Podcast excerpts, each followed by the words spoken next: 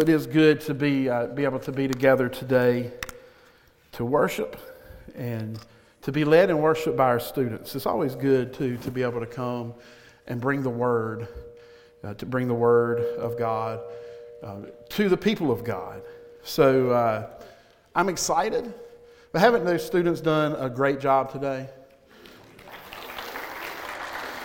You know, it is our goal, it is our goal when we're up here to lead our congregation in music, in worship through music. And I hope that's what we've done today. Um, our goal is not to be up here to perform um, or to showcase any talents, uh, but we want to lead our church in worship. Um, so we ask as we go through the word here and as we sing again in a little bit that you would um, seek to have a heart of worship. As I said, it's good to be able to be in front of all of you to speak today, to open God's Word.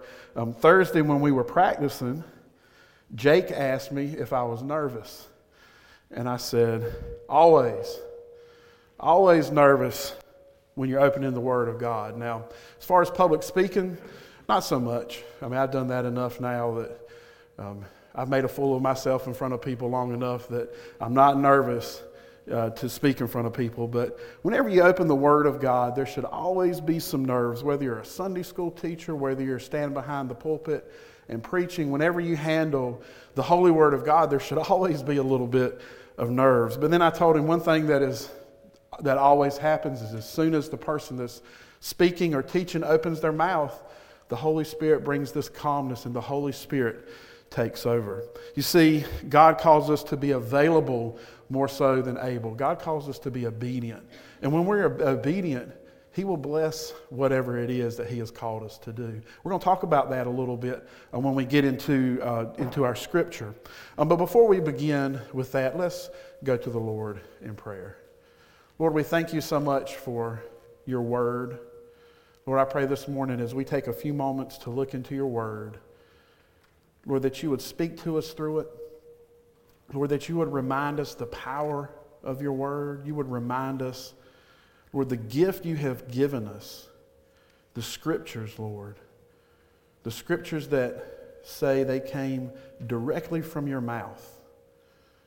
So, Lord, I pray this morning as we look into those scriptures, you would speak to us. We thank you and we love you for all you do for us. In Jesus' name we pray. Amen. Well, it is the end of January. And y'all know what that means, right? The end of January? That means that 64% of New Year's resolutions are no more. 64% are done. But for the other 38% of you, don't worry. By the end of the year, 78% of you will be done too, which leaves a grand total of 8% of success rates for New Year's resolutions. So,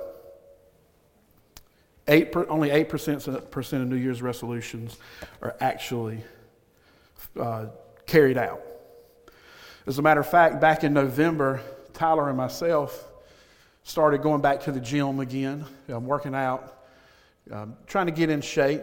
You can probably tell with Tyler, with me, um, I've worked out some, but I've done this kind of working out a lot too. So, uh, but we're getting there. Um, but we've been faithful. We've gone six days a week uh, for eight weeks. And was it last week? We pulled up to the gym about, I think it was Wednesday, about 5.30 in the morning. And Tyler looked at the parking lot and said, Daddy, I guess it's not New Year's anymore. Because there was nobody there. But I can tell you now, when we went there on January 2nd, it was full. It was full. Now, I promise this is not a New Year's resolution sermon, um, but there is one thing I want to take from this. So, before we continue, I do want to go through the top 10 New Year's resolutions that people make.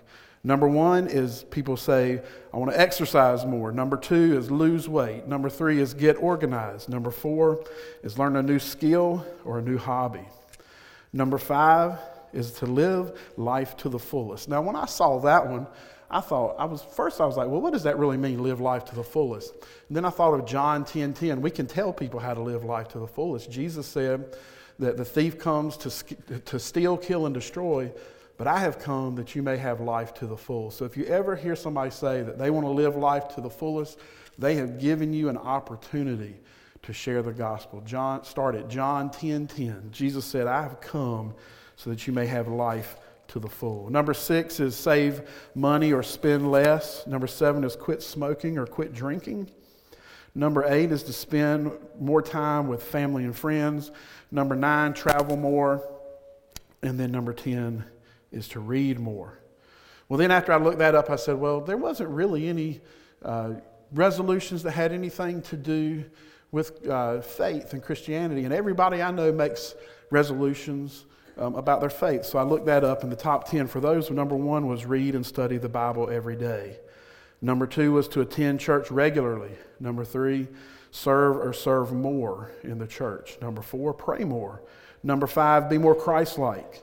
Number six, avoid living in open sin. Number seven, boldly witness to others. Number eight, worry less or trust God. Number nine, be a better, parent. And number 10, use less profanity. Now, first, I must say this before we move on. Faith based resolutions can be good, but they can also reveal a danger. We must be careful that we don't make promises or resolutions to God out of a feeling of obligation to, um, as I say, quote unquote, do the things or check the boxes. Uh, in other words, works, to do works, so that we might improve our standing with God. God is more interested in where our hearts are, our love for Him. He's more interested in being our Lord than just doing the things or checking the boxes. Several times in Scripture, we see this in the Old Testament. In 1 Samuel 15 22, this is in response to King Saul's disobedience to the Lord. But Samuel replied, Does the Lord delight in burnt offerings and sacrifice as much as in obeying the Lord? To obey is better than sacrifice, and to heed is better than the fat of rams. And then also in Hosea 6 6, we see Hosea addressing Israel's constant disobedience and their reliance on sacrifice. This one says, For I desire not sacrifice and acknowledgement of God rather than burnt offerings. He, he desires the service of God rather than sacrifice and burnt offerings. And this reminds me of what Paul says in Romans chapter 6. Paul says in Romans 6 1, What shall we say then? Shall we go on sinning so that grace may increase? By no means. We are those who have died to sin. How can we live in it any longer? And then in verse 11, it says, In the same way, count yourselves as dead to sin, but alive in Christ Jesus. If we are in Christ, we are dead to sin and alive in Christ. Jesus has changed the heart of the individual who has called on him for forgiveness. So don't let us think that making promises or saying I'm going to do something for the Lord makes us right with God. God is more interested in us loving Him and declaring and really submitting to Him as Lord rather than doing anything that uh, the church or the world or whoever would say you need to do to please God. God is concerned with the state of our heart.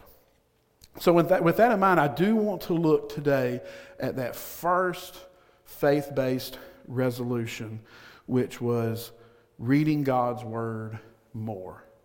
We are living in a time in church history where the truth of the gospel is under attack. Now, we, the truth of the gospel has always been under attack. If you want to really see um, how much the gospel has been under uh, attack, go back and study how we got the 66 books of the Bible that we have today. Um, how those scriptures came into canon. And then all the other things that were tried to, to be put in there and that people tried to insert into what God's word um, would be. But God, in his, in his infinite wisdom, directed what would be in the 66 books that we have. But the, the truth today is under attack, especially with the presence of social media. Everyone has and shares their opinion on social media. One of my former youth group friends that I grew up with posted this um, just the other day. Um, and if you can't see that, it says, This should be required reading before anyone can open a social media account. And it's the book Love Your Enemies by Arthur C. Brooks. Everybody shares their opinion on social media, and quite often um, they share it without love, without love and without grace. Um, everyone shares their opinions. Maybe sometimes they should, most of the time they probably shouldn't. But there are so many voices in this world saying, What is truth? You may hear phrases like truth to me or my truth. Some of this is going on in our community right now. Right now there is some of this going on in our community.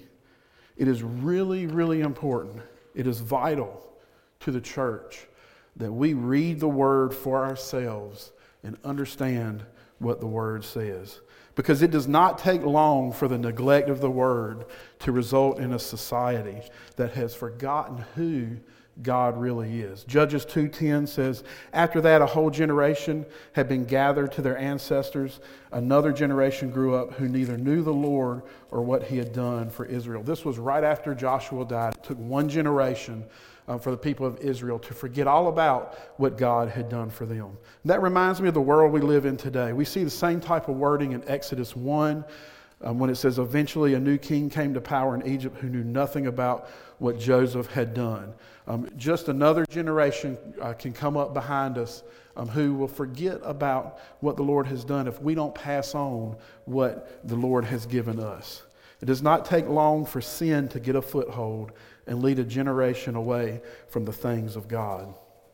That is why we, the church, need the Word to remind us of our desperate need for Christ. You see, we sang a song earlier, Come Thou Fount, that has a line that we are prone to wander.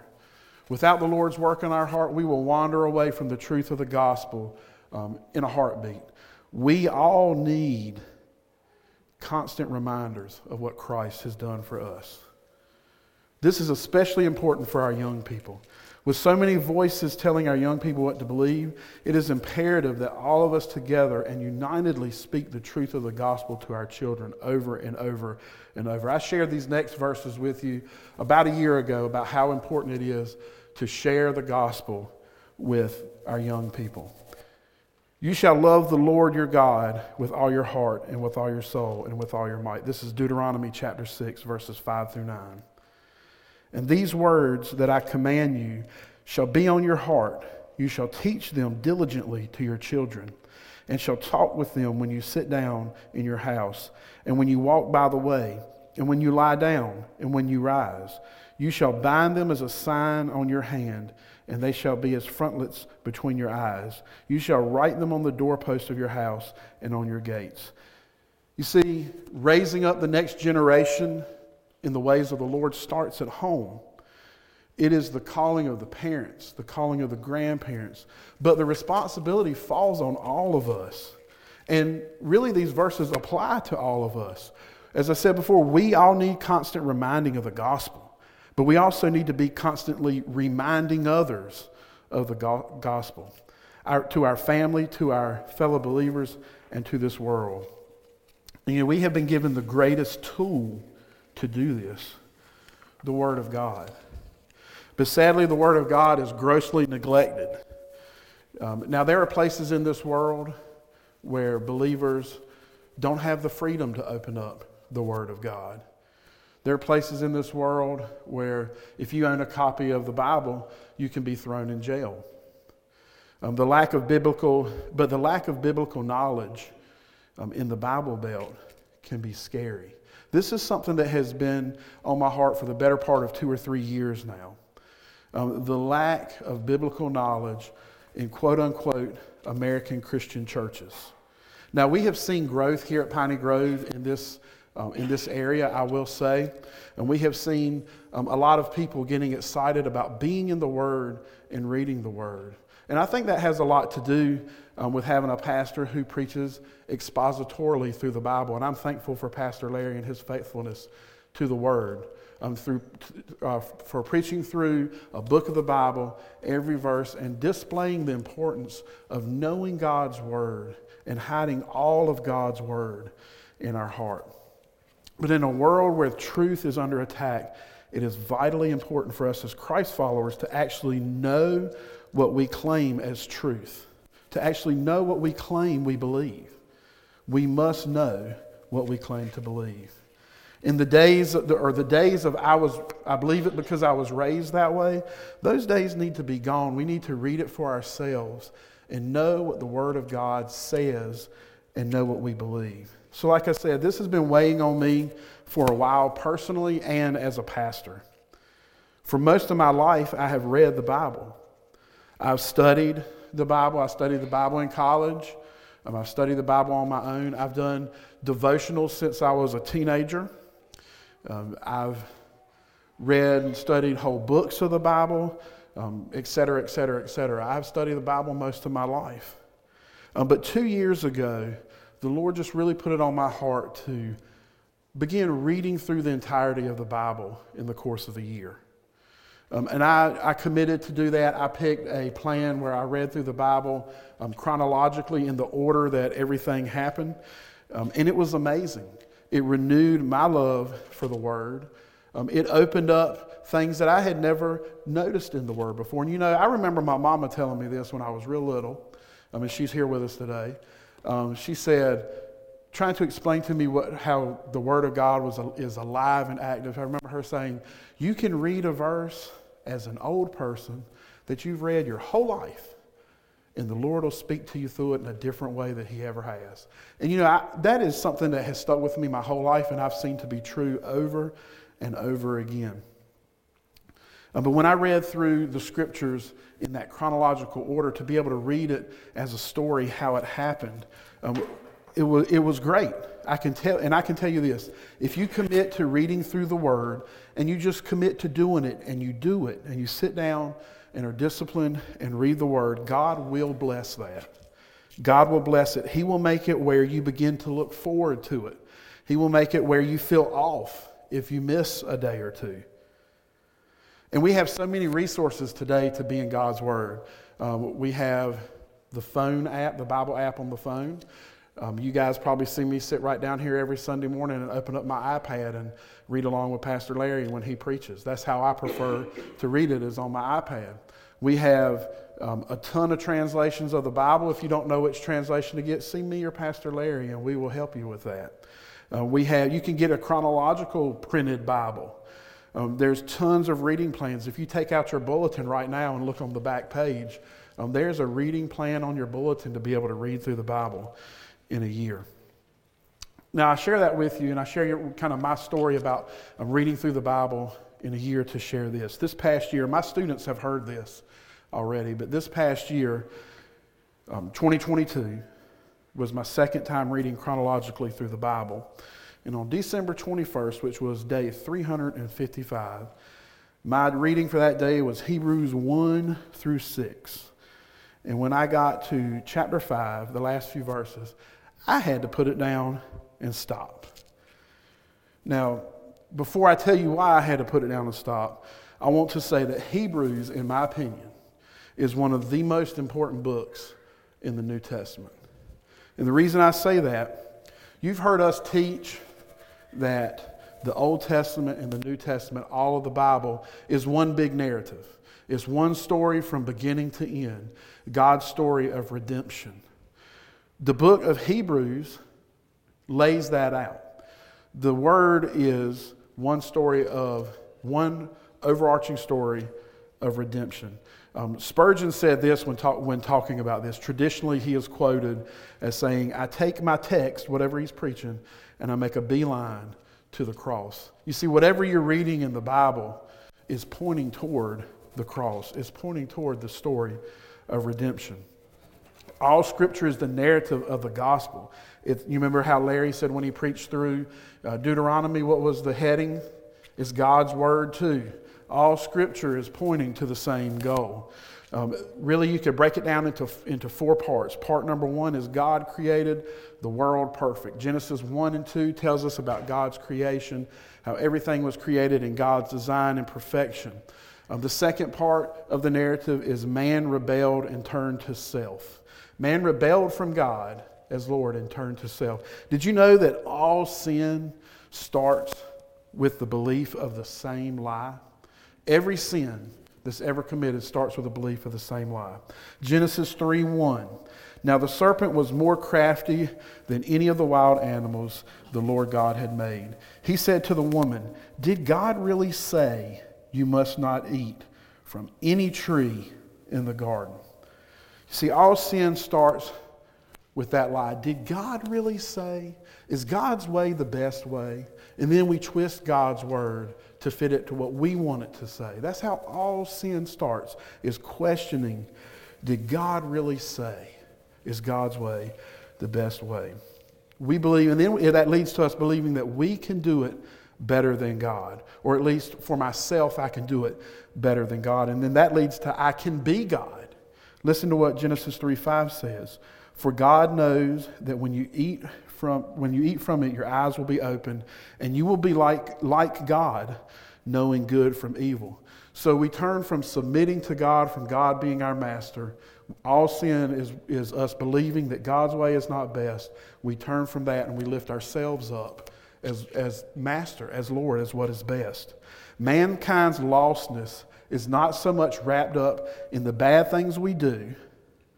Uh, now, let me say this holy living is important. Don't hear, don't hear me say we can go live however we want to. We are called to live holy. But mankind's lostness is not so much wrapped up in the bad things we do, but rather the fact that we have lifted up ourselves as Lord. You see, sins with a S, sins are the symptom of sin, the, the place of our heart. Our heart is infected with sin, the sin nature that is on every person who believes, that was passed down from Adam from the very beginning. Sins, the things we do, are just a symptom of a sick heart. So that's the second part of the narrative. First, God created the world perfect. Second, man rebelled and his heart was made sick with sin. And then, third, God set in motion the rescue plan. After this, from Genesis 3 on, the rest of the Old Testament is pointing forward to Jesus, who is that rescue. And then finally, the last uh, part of the narrative of the scripture is redemption or his restoration, when God will set everything back the way it was, the way it was intended, God's per- perfect creation. And we know that happens because of the res- rescue plan through Jesus. So the reason I think Hebrews is so important it is, is it explains in detail how Jesus is the culmination and completion of the Old Testament promises and the Old Testament law. It explains things like Jesus' divinity, Jesus' humanity, so that he could live and die in our place. It describes Jesus as the true prophet. It describes Jesus as the true and final high priest, the, uh, the, the true and final mediator between man and God.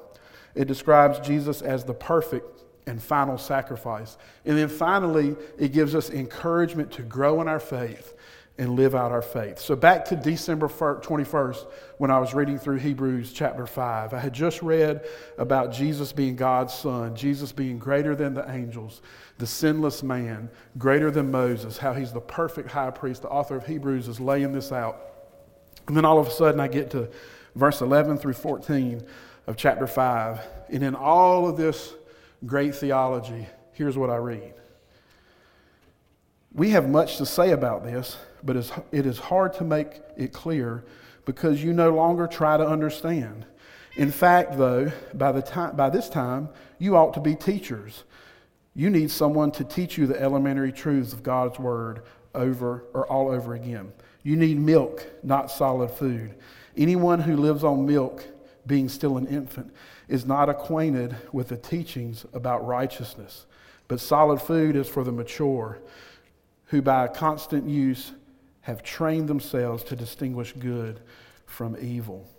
So, right in the middle of all of this uh, deep theological teaching, the author just stops and says, You know, I want to tell you more, but you haven't been diligent enough to grow in your faith to where you can even understand what I've been telling you. And that just, it just kind of floored me. I was like, This is something that has been on my heart for years um, for myself personally, um, for the church in our community, for the church in America, of just people not being um, committed to reading the words for themselves and learning what they believe. And here in the first century church, we see that same thing was going on. And that floored me, but it was also a little bit encouraging because we see where there are many victories that the first, uh, the first century church had as well. And we're going to see that um, over the course of the next few months as Larry continues to preach through the book of Acts. Um, but it has always been a struggle for God's people to be in the Word, and we are always called, or we are called to fight against that temptation to let whatever is going on in life to keep us from learning and knowing God's Word on our own. After these verses, the author goes right back to connecting Jesus to the deep truths of the Old Testament. But just in that moment, this stood out to me the struggle of spiritual growth and the lack thereof is nothing new in the church. Look at verse 12, the first half of that. It says, In fact, though, by this time, you ought to be teachers. You need, but you need someone to teach you the elementary truths of God's Word all over again. We are called to grow, to learn, and to understand. And what's the purpose of us being called to grow, learn, and understand? It says it right here to pass it on. We need to teach what we have learned about Christ. Remember those verses we looked at in Deuteronomy? Deuteronomy chapter 6. I highlighted a few things here. It says, You shall love the Lord your God with all your heart, with all your soul, and with all your might. And these words that I command you today shall be on your heart. You shall teach them diligently to your children. You shall talk of them when you sit down in your house, and when you walk by the way, and when you lie down, and when you rise.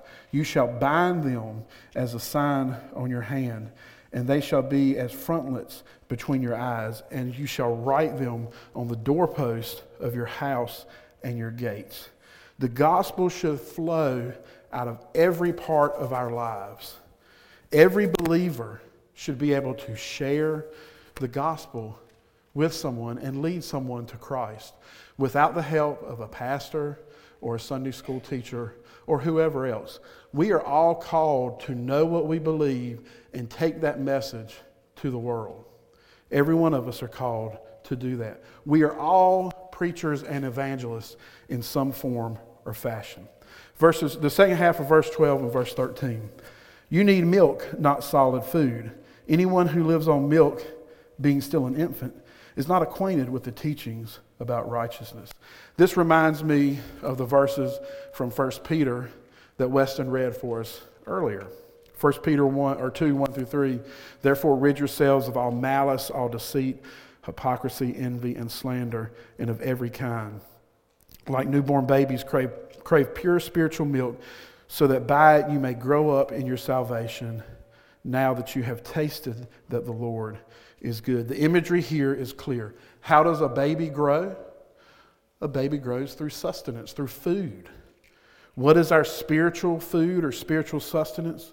God has given us the spiritual disciplines being in the Word, Bible reading, prayer, worship, evangelism, giving, fasting. Those are just some of the spiritual disciplines. I'll say those again. If, if you take notes, write these down. And then I would encourage you give yourself a grade on these from time to time Bible reading, prayer, worship, evangelism. That's just sharing your faith, giving and fasting. We're going to continue focusing on that first one, focusing on Bible reading, being in the Word. Here are some alarming stats. Less than 30% of people will ever read, of believers will ever read through the entire Bible. Now, some of this, as I said earlier, is not by neglect.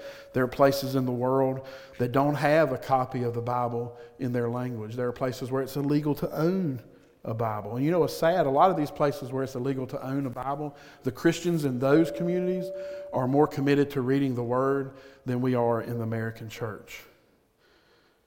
But here's an exceedingly sad fact 82% of Christian Americans only read their Bibles on Sunday while in church. You know, we have, as I said earlier, we have access like never before. We have the Bible on our phone. You can go to Walmart and buy a printed Bible. There are devotional guides that we can find uh, anywhere.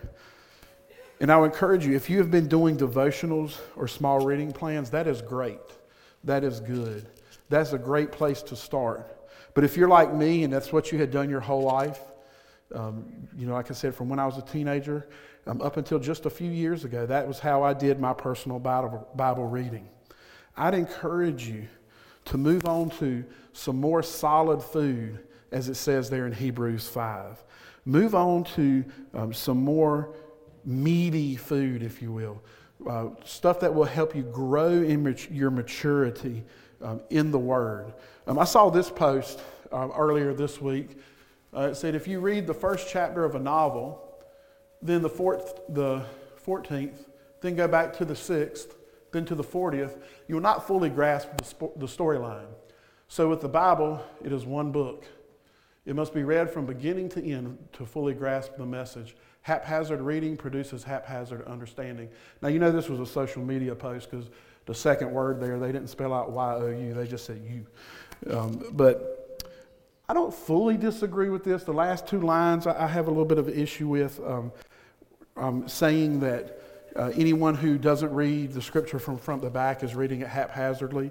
Um, I, I, think that uh, most people are, are, are authentic when they are reading the word. Um, and I know that God works through reading and learning small pieces of Scripture. Um, God's Word tells us in Hebrews 4.12 that it is alive and active, that God's Word um, speaks to us, that it cuts like a double-edged edged sword. It convicts us of our sin. It reveals to us how we need to grow. God uses small individual pieces of Scripture, so don't misunderstand me when I say that. But I do think there is something good to take from this, um, this idea here as well, um, that for us to fully grasp and learn the narrative of Scripture, we need to read through it in its entirety as individuals. We need to know, we are called to know God's Word. God has given us this gift, and we need to be um, committed to reading that gift. We need to seek that more solid food. Um, do a full read through plan. It doesn't have to be one year, it can be a two year plan, a three year plan. Like I said, there's so many of those out there. But if we're going to live out what it says in Deuteronomy chapter 6, if we're going to teach the word to those under our influence, if we're going to continually talk about the word, walk in the word, write the word, if we're going to do that in our house, wherever we walk, when we lie down, um, at the gates, um, of wherever our gates would be, as it's talking about there in Deuteronomy 6. If we're going to do that, it's going to take more than just reading a few verses in the morning. We have to be in the Word on our own. And look, if you don't know where to start, like I said, download the Bible app. There's a ton of stuff there. Look on the back of your bulletin, read that reading plan, or talk to me and Larry. We will, we will be glad to help point you in the right direction to get you started on reading the Word in a deeper way. Back to Hebrews chapter 5, verse 12 again. In fact, in fact, by this time, you ought to be teachers. We are called, again, to pass on what we have learned. You know, I think of the Apostle Paul in his writings. He often would say, I pass on to you what we first received. We are, we are called to pass on. Maybe you're thinking, well, I'm not a teacher, I'm not a speaker. Well, let me ask you this Do you have family? Do you have friends? Do you have coworkers, classmates, teammates? You have an influence of people. There's an influence that God has given you. He has placed people around you that He wants you to, quote unquote, teach. God has called all of us, every believer, again, to be a teacher and evangelist. Therefore, Matthew 28, verse 19 and 20. Therefore, make disciples, go therefore and make disciples of all nations, baptizing them in the name of the Father and the Son and the Holy Spirit, teaching them to observe all that I have commanded you. And behold, I'm with you always to the ends of the age. Jesus is telling his disciples here go make new disciples everywhere around the whole globe. Go make new disciples. And then verse 20, he says, teaching them to observe all I have commanded you. We are called to be made to be disciple makers. And this is passed down to every disciple of Christ. And if you have called on Christ to, follow, to be your Lord, to follow him, you are a disciple of Christ. This is passed down to you and me. We are called to be disciple makers. Every command given to the disciples is passed on to us, the new disciples. And we are commanded to pass it on to others and train them up to become disciple makers. So maybe you're thinking, well, I don't know what to say. And that's the whole reason why it's important to be in God's Word. Maybe you're saying, well, I'm in God's Word, but I get nervous and I'm scared I'll say something wrong. Again, God will bless obedience. God will bless it if we are in His Word. He will lead you to what you should say. The Holy Spirit will bring back things you have read and learned. And if there's one thing that I can speak from experience on, it is, it is this idea. I can't tell you how many times I've had a student or just a, a church member or just a person come and ask me a question about something spiritual, and the Holy Spirit just brought something up, back up that I read long ago or I hadn't thought of in a long, long time. And I know it didn't come from me. I'm, I'm too much of a country redneck to, to think about stuff smart. But the Lord brings things back. I always say that it was obvious that the Lord led me into ministry um, just by the fact that I passed um, all the writing classes that it took uh, for me to pass school, to pass college um, because I would write like I talk. And it would look, the, the red ink on the paper would look like the, uh, the professor had had an accident and bled all over the paper. Um, but the Lord, the Lord will bless obedience. If you are obedient to lead people toward Christ, to share your faith, uh, the Lord will bring back stuff that you have read, stuff that you have learned. Um, he will be uh, faithful to that. And, and here's an encouraging part. He doesn't call us to do this alone. 2 Corinthians 5.18 says, All of this is from God, who through Christ reconciled us to himself and gave us the ministry of reconciliation. This is a great comfort in the realm of evangelism and discipleship. God gave us the calling to a ministry that He does all the work. He says, All of this is from God. Um, this here is the gospel. All of the gospel is from God, God's saving work that makes us a new creation. One of the greatest fears people have in sharing the gospel is rejection, but it's not up to us. John 6 44 said, No one comes to me unless the Father who sent me draws him. We don't have to worry about convincing, persuading, or saving. God just calls us to be obedient. He doesn't want our ability, He wants our availability.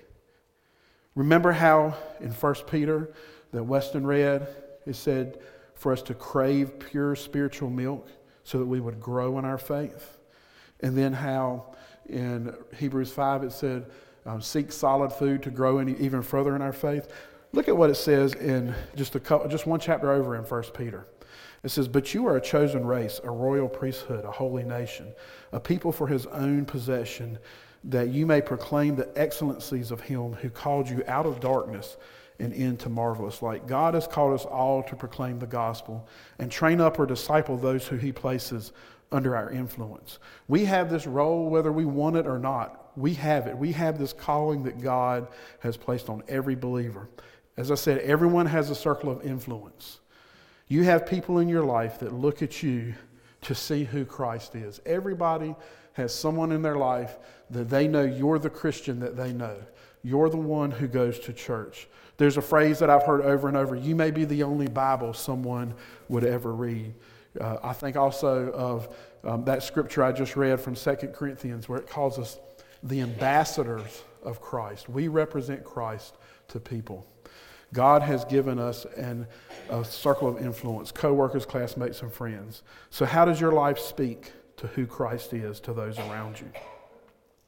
With that thought, I want to wrap up um, with speaking to parents and to grandparents. I shared some of this about a year ago, but I think it's important to do that again um, as we've been here today being led by our students.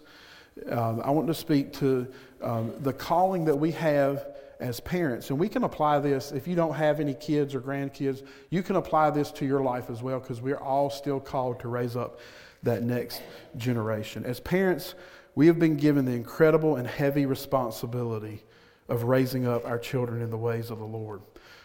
As parents, we are the number one influencer of our child. That's why those verses in Deuteronomy 6 um, said to always have the gospel on our lips, to teach them to our children.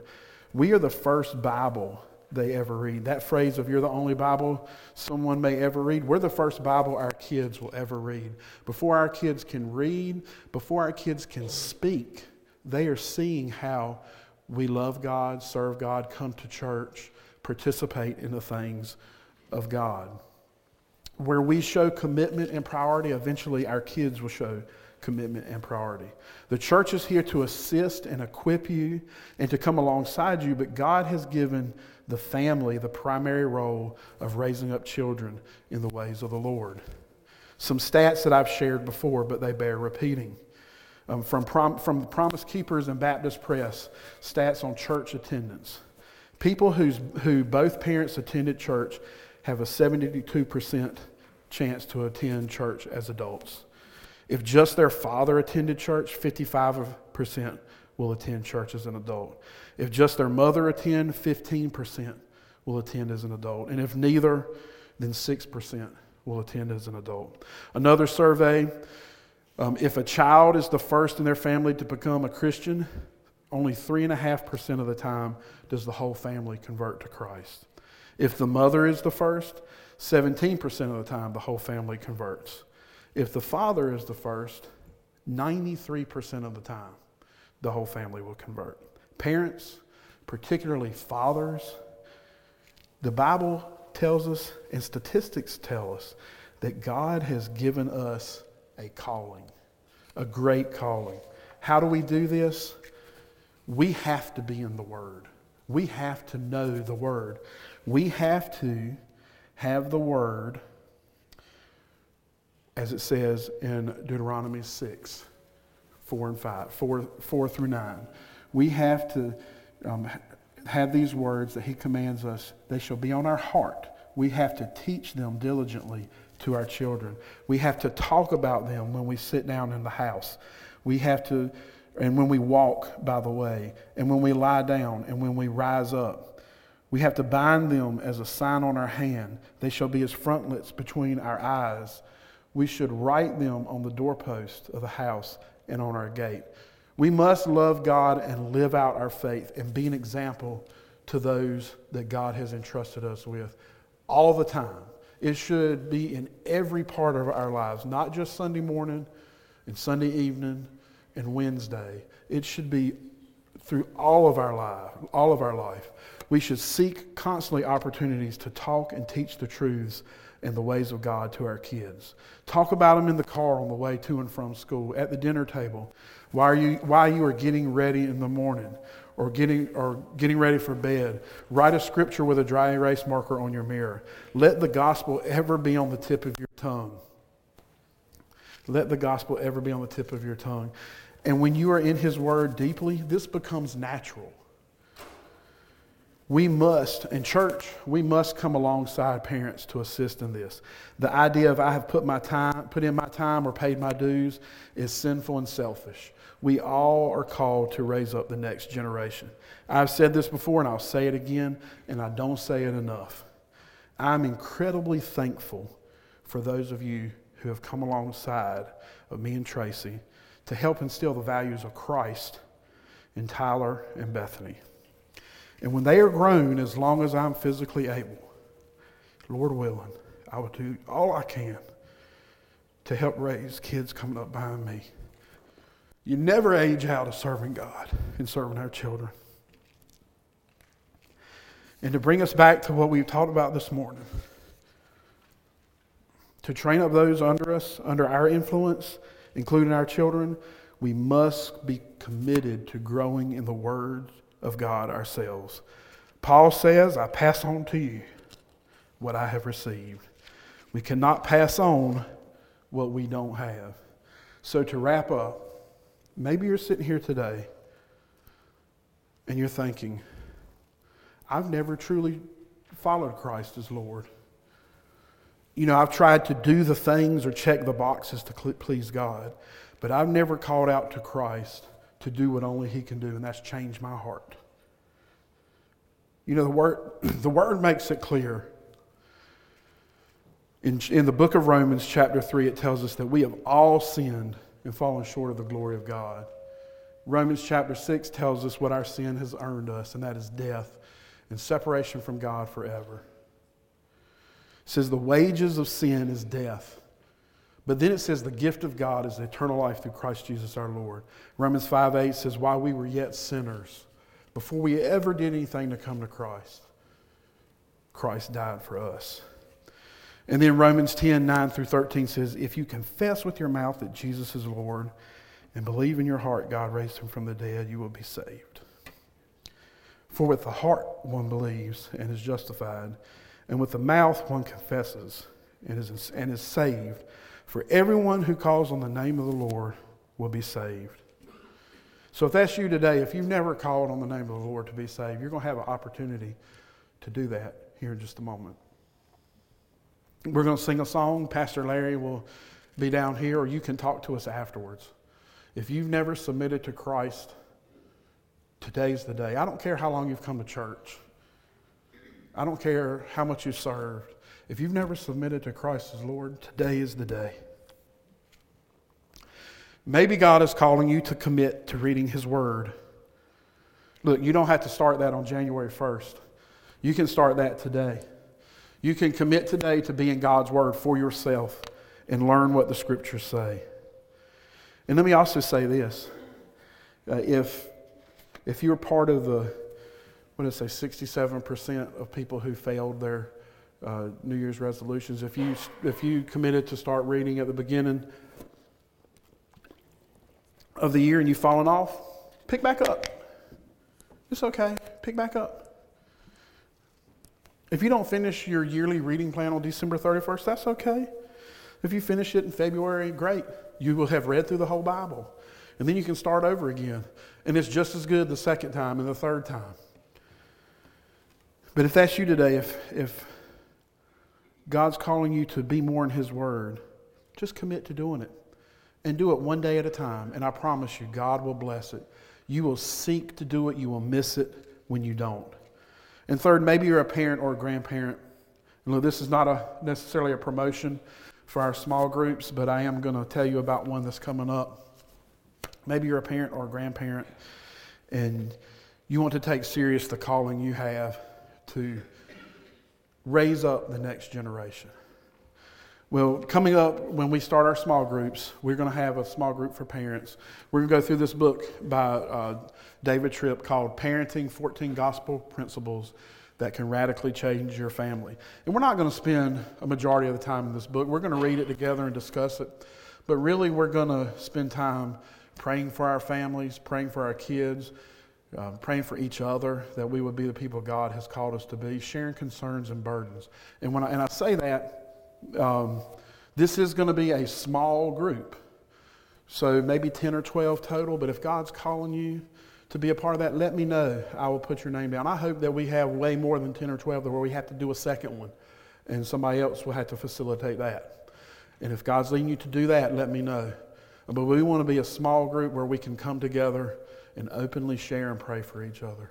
But however God's dealing with you today, if it's to come to the Lord for the first time, to be in His Word, um, to commit to the calling God has given you as a parent, I pray you, you would be obedient to that. Would you pray with me?